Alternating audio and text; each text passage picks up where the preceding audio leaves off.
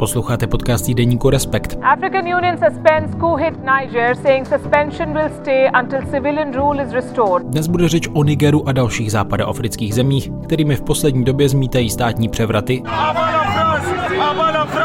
Ce coup d'État est parfaitement illégitime et profondément dangereux pour les Nigériens, pour le Niger et pour toute la région. A souvisejícím vzdoru proti Francii. Podnětný poslech vám přeje Štěpán Sedláček.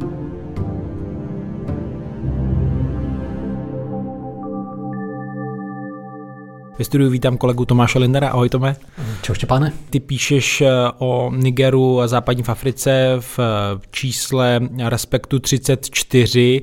Co z tohohle aktuálního čísla bys eh, třeba ještě vypíchnul, doporučil, proč se ho jít koupit? Snad se na mě nebudou kolegové zlobit, ale vyberu článek, který jsme převzali z The Atlantic a tím upoutám na náš vlastně exkluzivní přístup k článkům z tohoto skvělého amerického měsíčníku. A tentokrát jsme vybrali takový hodně dlouhý text, který jsme rozdělili do dvou částí. Jeden vyšel právě v tom aktuálním respektu, druhá část pokračování vyjde příští týden a podává vlastně vhled do té firmy týmu, který rozvinul chat eh, GPT a dává vlastně unikátní vhled do toho, jak eh, tito průkopníci eh, o umělé inteligenci, jejich rizicích, jejich potenciálu přemýšlí. Vlastně ukazuje tu sílu idei, za kterou si šli a kterou, kterou před půl rokem, je to půl rok nebo něco víc než půl rok, vlastně šokovali svět, když ukázali, co už teď eh, umělá inteligence dokáže. A to je opravdu skvělý text, který je výborně eh, přeložený kolegou Jirkou Sobotou. Já k tomu vypíchnu třeba ještě ten hlavní tematický článek eh, Jiřího Nádoby, eh, kdo nafoukl inflaci a zdražování potravin, kde tedy hledá ty příčiny vysoké eh, inflace a konkrétně zdražování cen u jídla, nebo profil česko-větnamského repera Ankyho, který napsal Pavel Turek, ale je tam toho mnohem víc. Tak ale pojďme tedy k té situaci na západě v Afriky, konkrétně v Nigeru, kde tedy koncem července svrhla prezidenta Mohameda Bazuma vojenská chunta země se zhruba 25 miliony obyvatel se tedy zařadila mezi další západoafrické státy, kde v těch posledních letech tedy provedli půjč. Dá se teď s odstupem říct, co byla ta hlavní rozbuška pro ten převrat, co podstatného se od té doby tedy v zemi stalo? Myslím, že prezident Bazum je vlastně stále eh, za mřížemi nebo držení té chunty. To je zajímavé, že samozřejmě lecos nevíme a možná se dozvíme až po letech, ale zdá se, že za tím převratem nebylo ani spiknutí nějaké cizí mocnosti, jo, nebyl to, ačkoliv se příznivci převratu potom často v ulicích mávali eh, ruskými vlajkami, tak nemáme doklady o tom, že by eh, Rusko ten puč nějakým způsobem zosnovalo. Ti lidé, kteří puč spáchali a podporují ho, tak byli naopak si prošli, co víme mnozí z nich, i vojenskými cvičeními v, na západě, a nebo vyloženě i dlouhodobějším výcvikem třeba ve Spojených státech. Takže, takže z dostupných informací můžeme vyloučit tuto variantu jako nějakého zahraničního spiknutí za tím převratem a zároveň se ani nezdá, že by ehm, příčinou převratu byly nějaké hm, prostě rozdílné názory na směřování země, na nějakou ideologii země, na nějaké řešení jako, nějakého konkrétního problému, kterému eh, Niger čelí, ale že se jednalo skutečně o spouru stárnoucích šéfů některých větví bezpečnostních složek, třeba prezidentské gardy, proti tomu, aby byli posláni do důchodu současným prezidentem Bazumem, protože Bazum se dostal k moci jako první demokraticky zvolený nigerský eh, prezident před eh, dvěma lety a teď chtěl nahradit některé lidi v bezpečnostních složkách a lidmi, kteří mu byli bližší.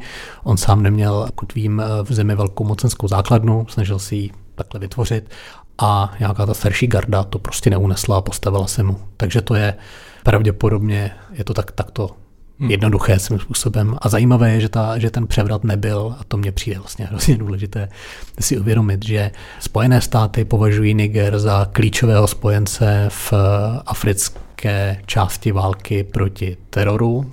Tak to mluvili Antony Blinken, který jako první americký minister zahraničí v historii Nigeru letos Niger navštívil. Our economic and security partnership with Niger, which is significant, hundreds of millions of dollars, depends on the continuation of the democratic governance and constitutional order that has been disrupted.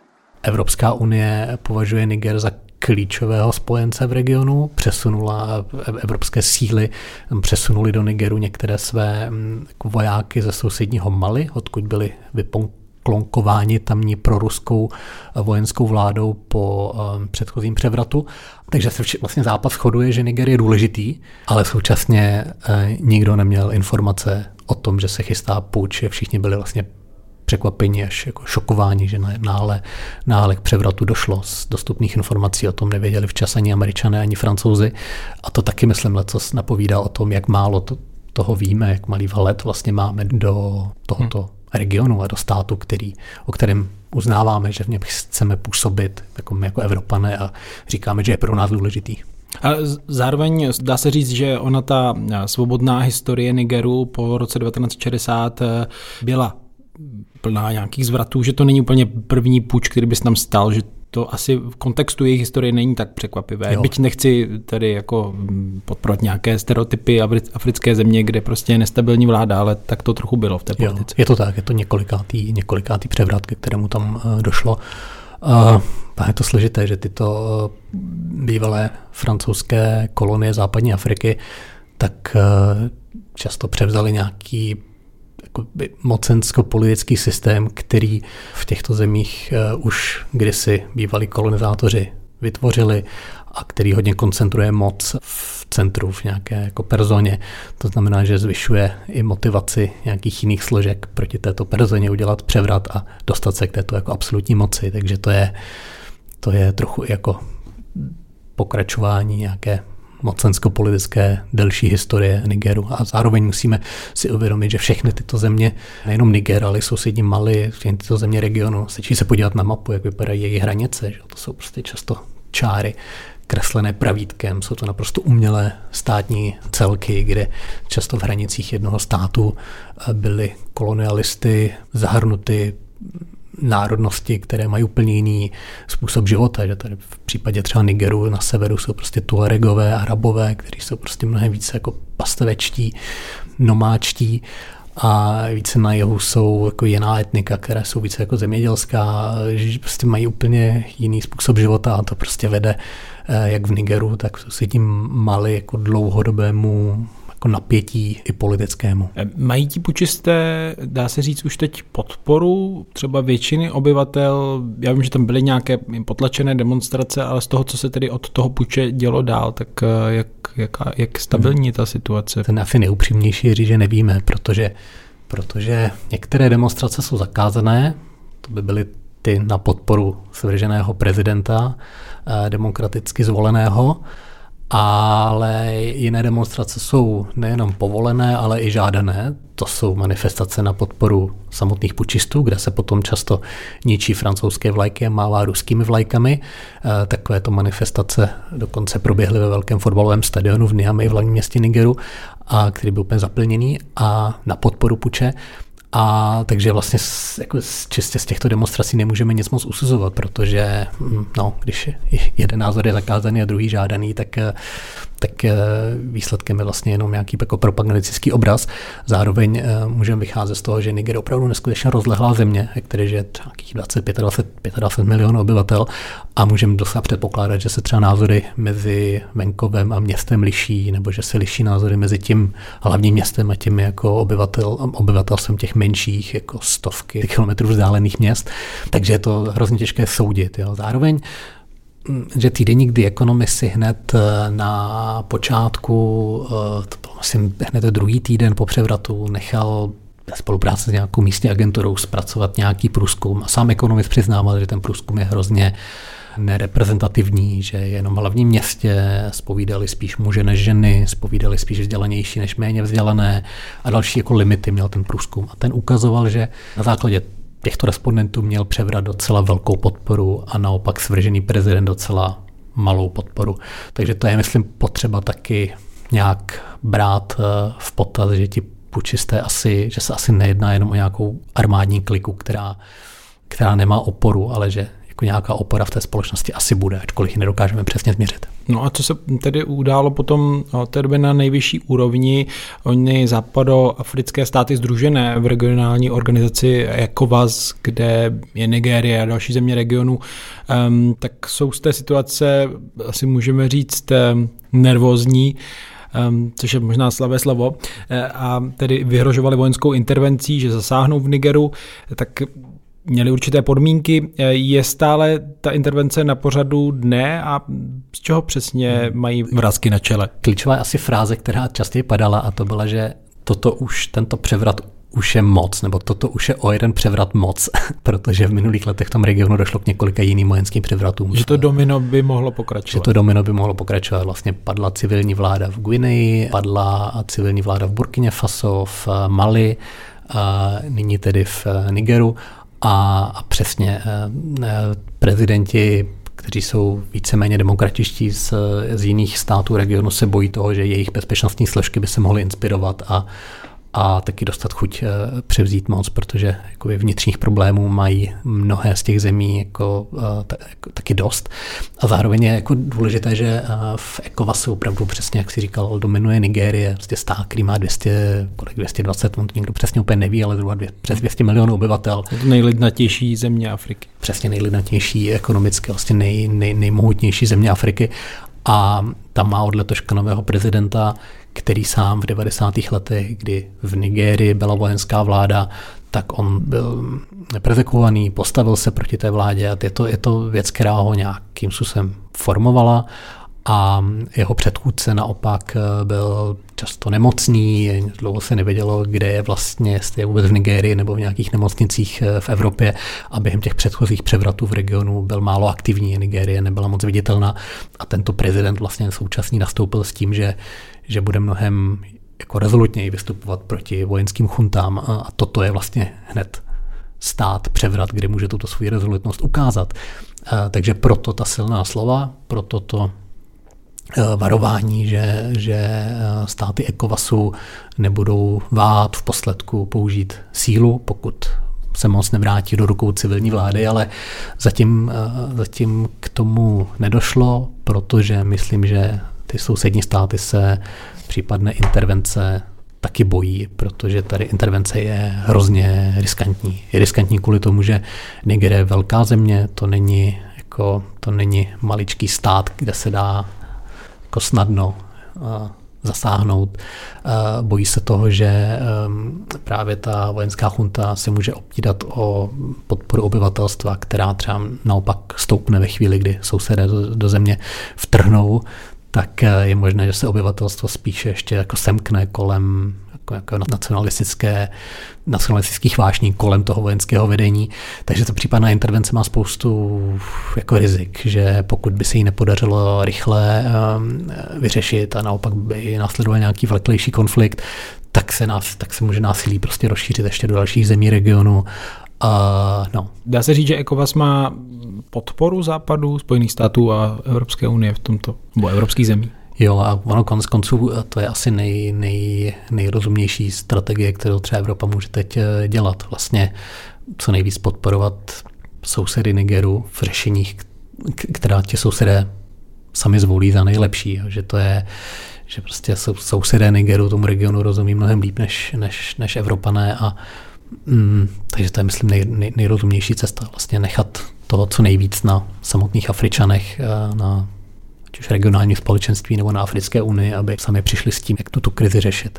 No a dá se eh, v případě těch zemí, kde tedy k tomu převratu došlo, teď posledně tedy eh, v Nigeru mluvit o nějakém jednotném scénáři, že postupují nějak obdobně. Já jsem zaznamenal, že třeba právě ta chunta v Nigeru s režimy v Burkina Faso i v Mali vlastně nějakým způsobem kooperují, nevím, tak je to vlastně, že tady vzniká nějaký pás zase států, které stojí proti tomu ECOWASu jednotně nebo ne? Vojenské chunty v Burkině Faso a v Mali, které se jednoznačně chovají pro Rusky, tak se vlastně postavili za vojenskou chuntu v Nigeru a s tím, že by případnou intervenci proti této chuntě považovali i za útok na sebe.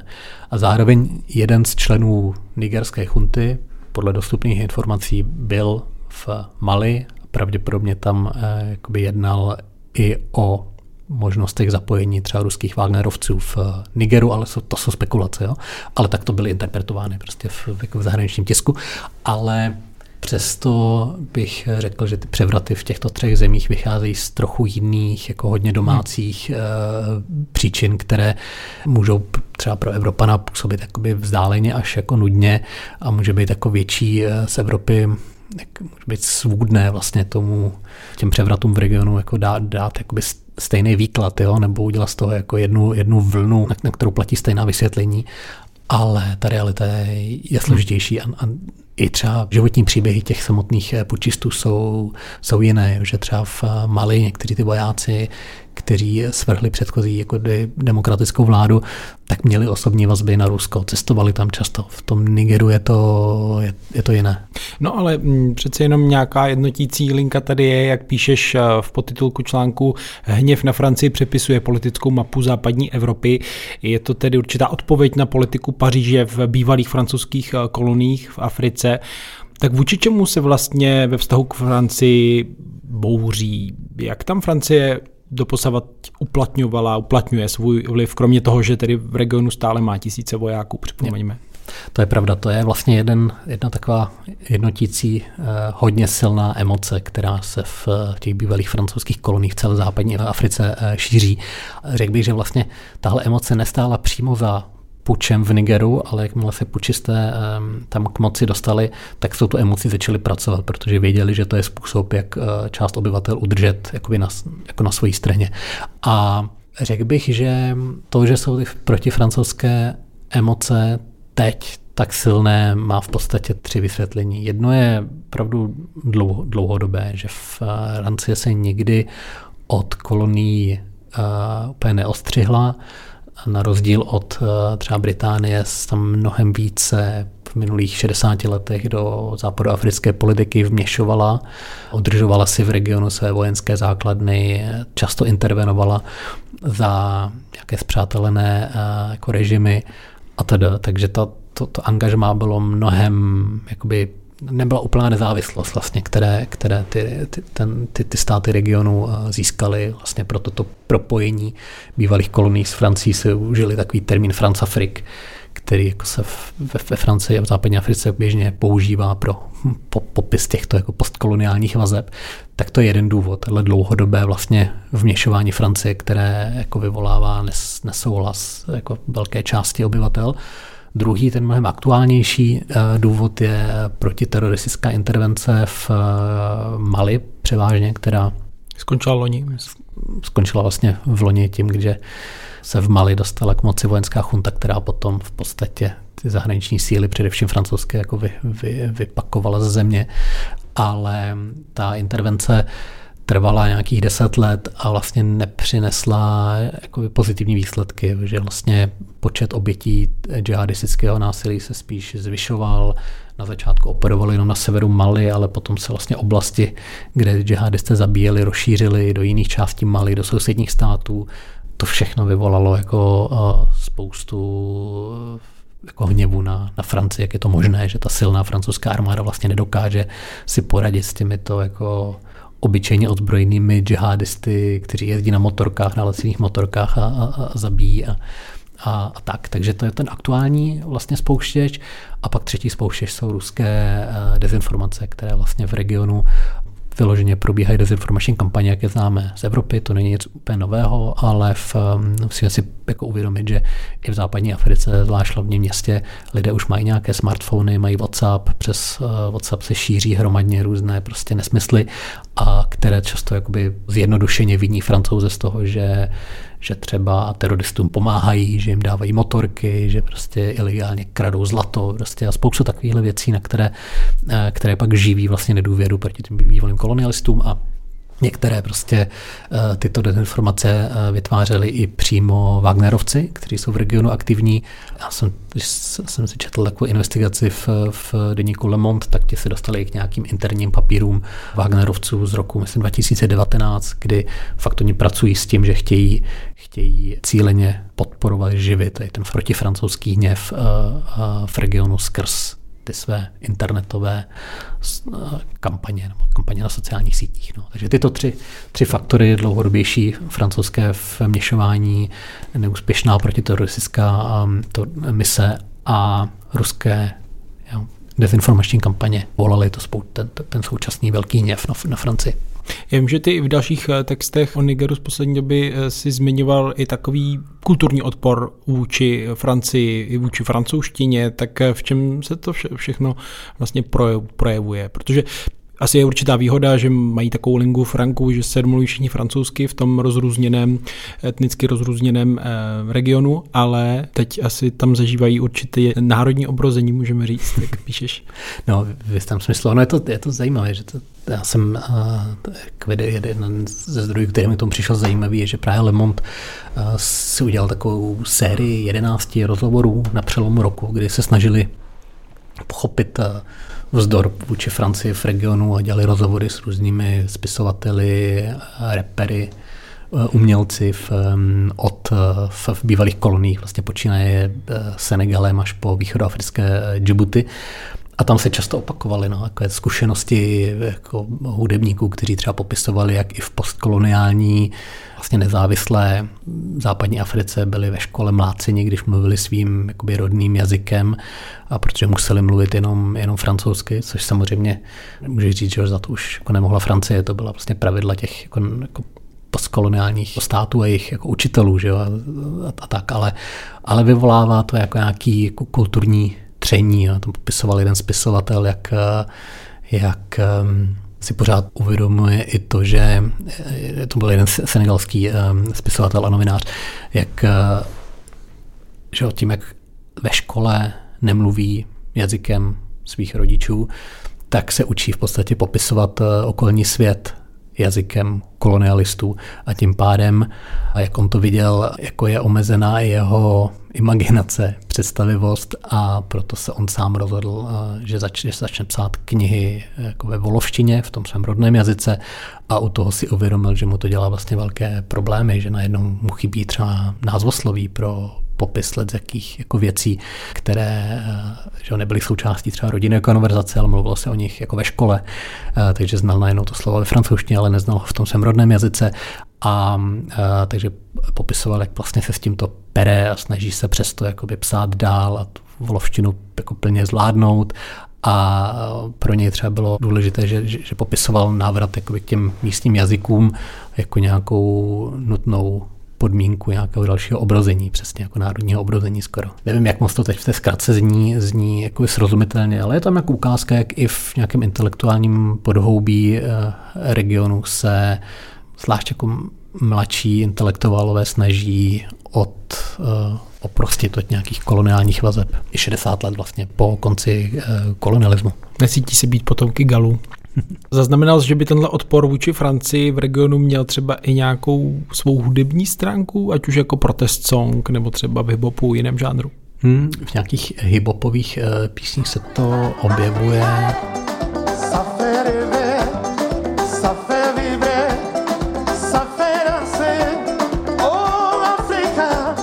Salif Keita vlastně, který eh, teď brzo vystoupí v eh, Praze, takový nejznámější malíský hudebník, tak ten, eh, ten třeba Macronak je otevřeně jako si hodně kritizoval. No a já předpokládám, že ona, ta France Afrique má v Nigeru i dalších zemích své poražené, ale i vítěze, kteří z toho nějakým způsobem těžili, tak mohl bys trošku popsat vlastně ty vlivy postkoloniálních vztahů s Francií, třeba na ty elity, co z toho oni měli?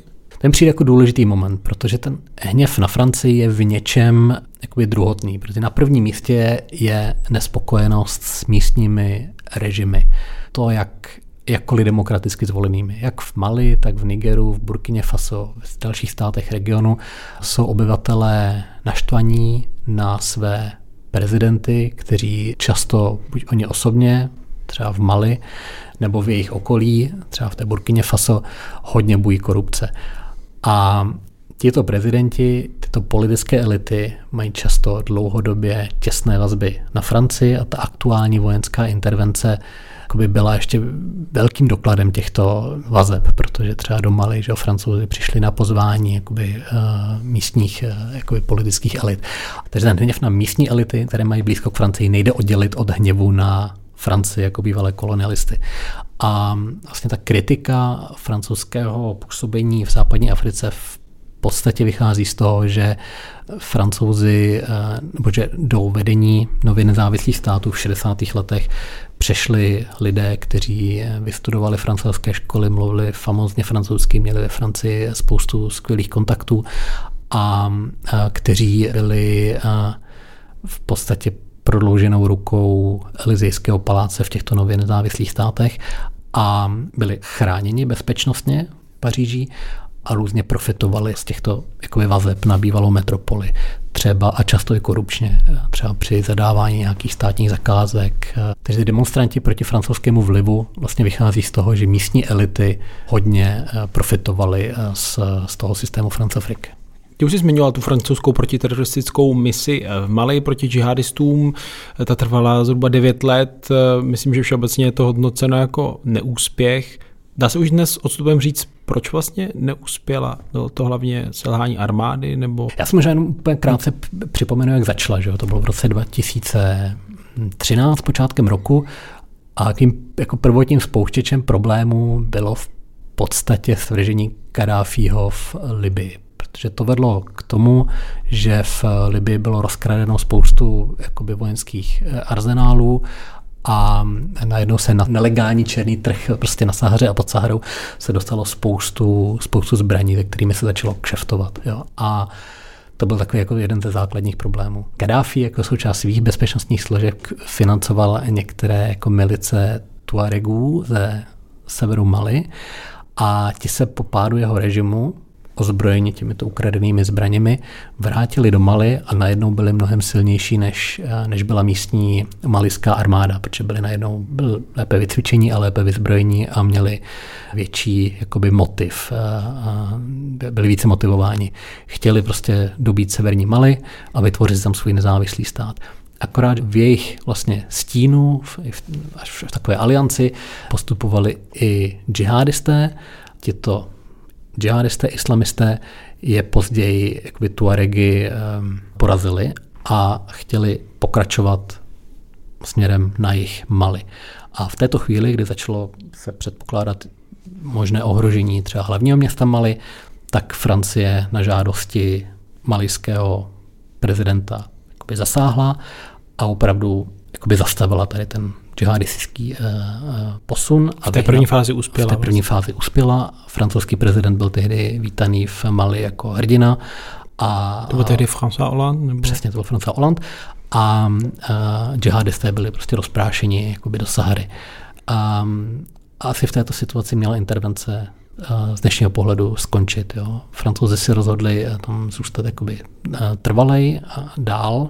A na té misi se podílela i česká armáda? Později ano při výcviku vlastně malijské armády.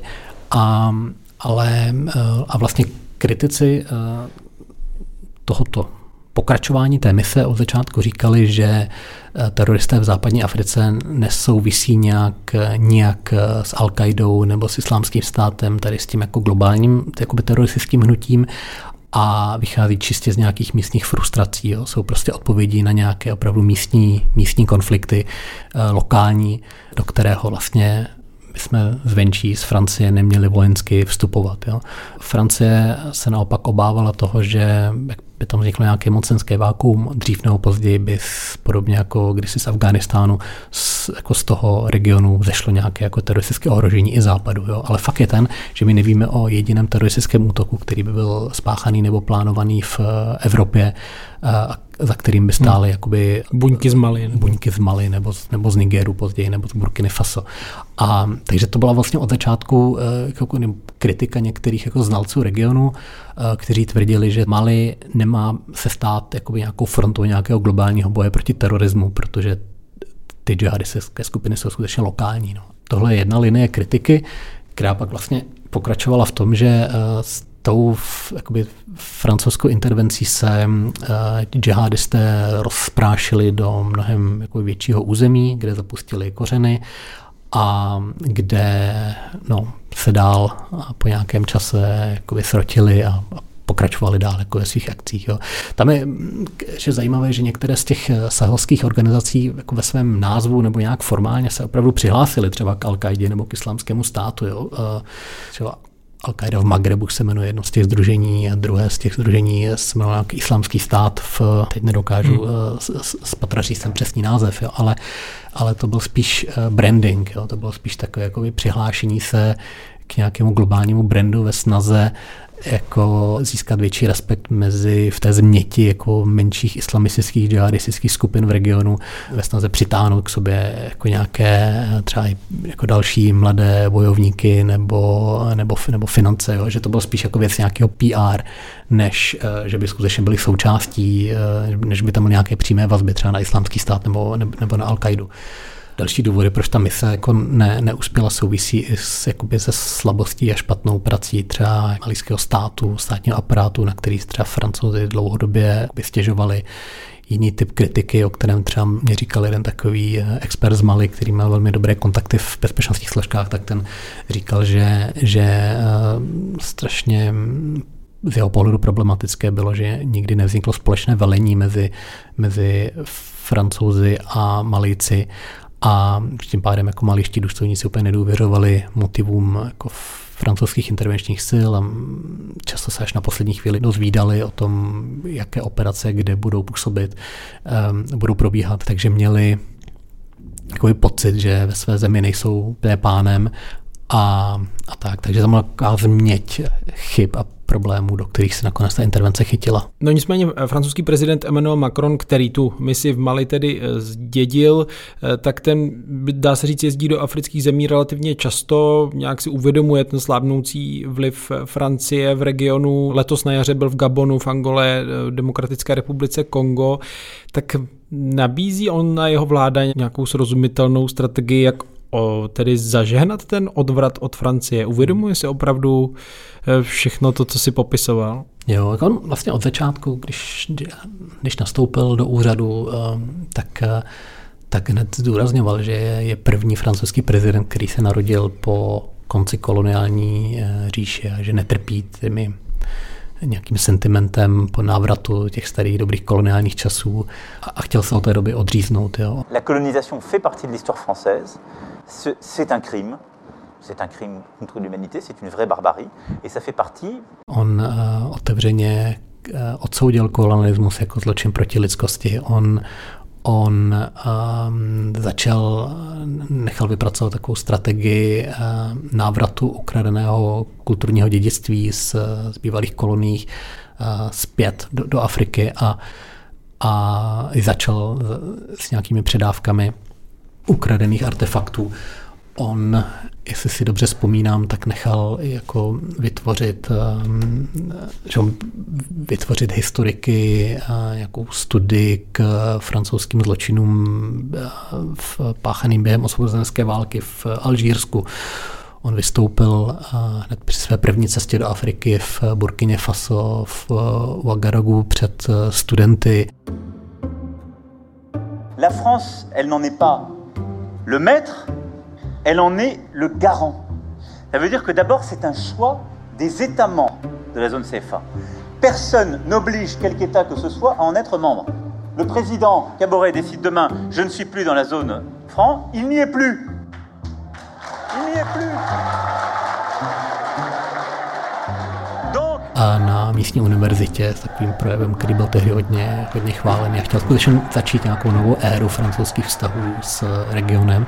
Ale pak ho taky pohltila ta dilemata, která ta protiteroristická mise, kterou zdědil, jako obnášela, no, různá neporozumění prostě s těmi místními, místními jakoby vládními strukturami, uh, strach, že jakoby z toho, že jako stáhnutí se nebo stažení se z eh, Francie z, z regionu, což možná navrhovali někteří akademici, o kterých jsem předtím mluvil, kteří tu misi považovali od začátku za, za chybnou, tak eh, samozřejmě obnášela nějaká rizika, že prostě tam vznikne opravdu nějaké mocenské vakuum, kterém, eh, které potom povede k tomu, že si některé režimy prostě padnou jako domino a, a, a vládu převezmou jako islamisté a to si taky nechcete vzít jako na triko, že cítíte nějakou odpovědnost vůči tomu regionu, takže se chytil prostě do nějakých zděděných jakoby dilemat a zároveň v něčem nedokázal nakonec jako překročit jako nějaký stín France Afrik, kdy v podstatě třeba v nějakých státech dál eh, spolupracoval s, prostě Francie dál spolupracovala s letitými autokraty nebo diktátory. Eh, v jiných státech, eh, když došlo k vojenskému převratu, tak ty převraty jakoby proti demokracii jako kritizovala právě s odkazem na význam demokracie. Zase v jiných státech, když nevím, v pobřeží Slonoviny prezident s blízkými vazbami na Francii ohnul ústavu, aby zůstal jakoby třetí mandát, eh, třetí volební období eh, u moci, tak se z Paříže jako neozývala nějaká kritika výrazná. Eh, jo, takže vlastně z pohledu těch západoafrických kritiků Francie on pokračoval v v nějakých jako dvojích standardech jeho předchůdců, kteří jako v podstatě myslí jakoby primárně ten zájem Paříže a ne na zájem jako toho regionu. Takže, takže on jako v západní Africe se měl možnost eh, zjistit v různých rozhovorech, tak, eh, tak moc oblíbený eh, není. No. Zároveň někdy, což se Macronovi stává i jako na, na, na domácí úrovni, někdy ten tón, prostě, kterým jako mluví, tak třeba věc, věcně má pravdu, ale jako mluví nějakým tónem, který, který dráždí, který působí jako až, až moc um, povýšeně. Možná ano, povýšeně nebo jakoby arrogantně. Tak to to vnímají aspoň místní, já to nechci hodnotit jako za sebe, ale spíš tlumočím prostě názor, který mi řeklo hodně různých i k podivu i, i, i, i vysoce třeba v rámci OSN postavených uh, jako západoafričanů i, i, i běžní lidé během reportáže, kterou jsem před pár lety dělal ze Senegalu. Hmm. Ty už jsi zmiňoval, že jeden z těch eh, důvodů je i vliv Ruska v regionu, že to nějak eh, pomáhá, pohání eh, ty, i ty hmm. převraty. Tak jak z toho všeho teď může těžit Rusko, případně další země aktivní, jako je Čína v Africe. Hmm. Situace se zase trochu vždycky liší země od země, ale dá se říct, že, že u toho převratu v Mali jsme viděli, že velmi brzo po tom, co se vojáci, vojenská chunta dostala k moci, tak hledala svého nového ochránce a našla si ho u Ruska nebo u Wagnerovců. Jo. Že, že v podstatě jim potom za nějakou vojenskou ochranu pak Wagnerovci nebo nějaké jiné na Wagnerovce, na Prigožina dřív, na Rusko napojené prostě firmy potom můžou dostat jako eh, výhodný přístup k nějakým jako těžarským koncesím. Jo. Ale vidíme, že vojenské režimy v Mali a v Burkině Faso tak se potom chovají eh, dost prorusky na půdě OSN třeba při tom, jak jako hlasují. A v Mali víme, že prostě ta, ta nová vládnoucí garnitura chunta se vlastně od Francie obrátila k Rusku a našla v něm ve Wagnerovcích nějakého svoje, svého ochránce, ale zase bych úplně ten uh, ruský vliv jako ne, nepřeceňoval, protože tady mluvíme o státech jako Burkina Faso, Středoafrická republika Mali, které jsou byly už před těmi vojenskými převraty jako dost jakoby nefunkční ruský vliv ve státech, které jsou jako regionálně vlivnější a funkčnější, tak tak silný jako není. Um, a Rusko jakoby v podstatě dlouhodobě Africe toho taky nemá tolik co nabídnout, jo, že, uh, že Čína ta ano, ta prostě staví, staví infrastrukturu, kterou africké státy jako potřebují, utužuje jako ekonomické vazby, nabízí spoustu stipendií třeba africkým studentům, jo, tak ta, ta myslím si, že si opravdu dlouhodobě jako buduje nějaký vliv, který to musíme přiznat, jako i reaguje na věci, které africké státy nebo africké společnosti potřebují a, a je v třeba v nějakém ohledu i pozitivní pro, pro některé země, protože prostě silnice a tahle tvrdá infrastruktura je potřeba, potřebná a Evropané je tam, je tam nestaví eh, dostatečně. Evropané zase nabízí že spoustu jako, já nevím, investic do zdravotnictví, jako do školství, ale Rusko v eh, porovnání s tím jako dokáže nabídnout prostě zbraně, zájem o nějaké těžební koncese, což třeba využívají některé jako přesně vojenské chunty jako v eh, dost jako nefunkčních rozpadlých státech ale jinak tam není, není zas tak jako pozitivní nabídka, která by přicházela z Moskvy. Hmm. To, že se některé západoafrické státy snaží třeba vymanit z toho francouzského vlivu, že se, že třeba víc eh, jako zakázek nebo ekonomického vlivu dostává, dostávají třeba čínské firmy nebo i turecké firmy, to, že ani se taky jednoznačně ty státy nepostaví třeba proti Rusku a že třeba část veřejnosti jako je ochotná mávat ruskými vlajkami, tak myslím, že to nemusíme v první řadě vnímat jako nějaký eh, atak na nás Evropany. Jo? Že si myslím, že ten dlouhodobější trend spočívá spíš v tom, že africké státy, africké vlády, mladší politické elity chtějí jako vít eh, v podstatě dobře se všemi. Jo. Chtějí si udržet nějaké vazby dobré s Evropou, stejně tak s Čínou, stejně tak prostě s Tureckem a s jinými blízkovýchodními mocnostmi, s Amerikou a vlastně i nějak s Ruskem, jo, že spíš jako v africkém zájmu není jako rozpad světa na, nebo nová studená válka třeba mezi Čínou a, a Spojenými státy. Jo. V africkém zájmu je vít dobře se všemi. Jo. A a takhle bychom, myslím, měli jako by víc vnímat jako nějaké jako směřování afrických států. Když na tím trochu i přemýšlíte, co je, co je jako v zájmu nějakého prostě Senegalu nebo jiných jako afrických států, tak že oni jsou v nějakých jako aspektech také třeba závislí jako na ruském obilí třeba, jo, nebo mají z jejich pohledu um, dává smysl chtít uh, třeba válku na Ukrajině ukončit co nejdřív, protože, uh, protože v jejich zájmu je mít jako nižší uh, jako ceny ropy a plynu a hnojiv, které válka prodražuje. Takže si myslím, že někdy jako některé třeba trochu až pro ruské nebo pro čínské signály jako nemusíme brát nutně jako atak proti, proti Evropě, ale spíš jako snahu jako Afričanů hrát to nějak na všechny strany. No, když vidíme ten vzdor eh, nechuť vůči eh, Francii, související politické změny v západní eh, Africe, tak vidíš v tom nějaký širší vztah k Evropanům a to, jak třeba místní se koukají na Evropany, středoevropany i Čechy? Má to vliv i na nás? Hmm. A proč se dění v těchto zemích tady u nás zabývat? Hmm. Tak ono, proč se zabývat? To je, myslím, jasné, když se podíváme na mapu, že třeba uh, oblast Sahelu je možná vzdálená od Varšavy nebo od Prahy, ale není zase tak vzdálená od Španělska nebo Itálie. Takže z pohledu jakoby evropského je to naše širší sousedství, podobně jako Sýrie nebo podobně jako Donbass. Jo, že je to, uh, když se na to podívám opravdu celoevropsky, taková prostě širší sousedství. A když se širšímu sousedství bude eh, rozmáhat eh, třeba terorismus nebo budou státy úplně nefunkční, mladí lidé, kteří tam vyrůstají, tak nebudou mít vůbec žádnou perspektivu životní, tak se to dřív nebo později nějak prostě může a bude dotýkat jako i nás. Tak myslím, že z tohoto jako důvodu je důležité sledovat, co se v tom regionu děje.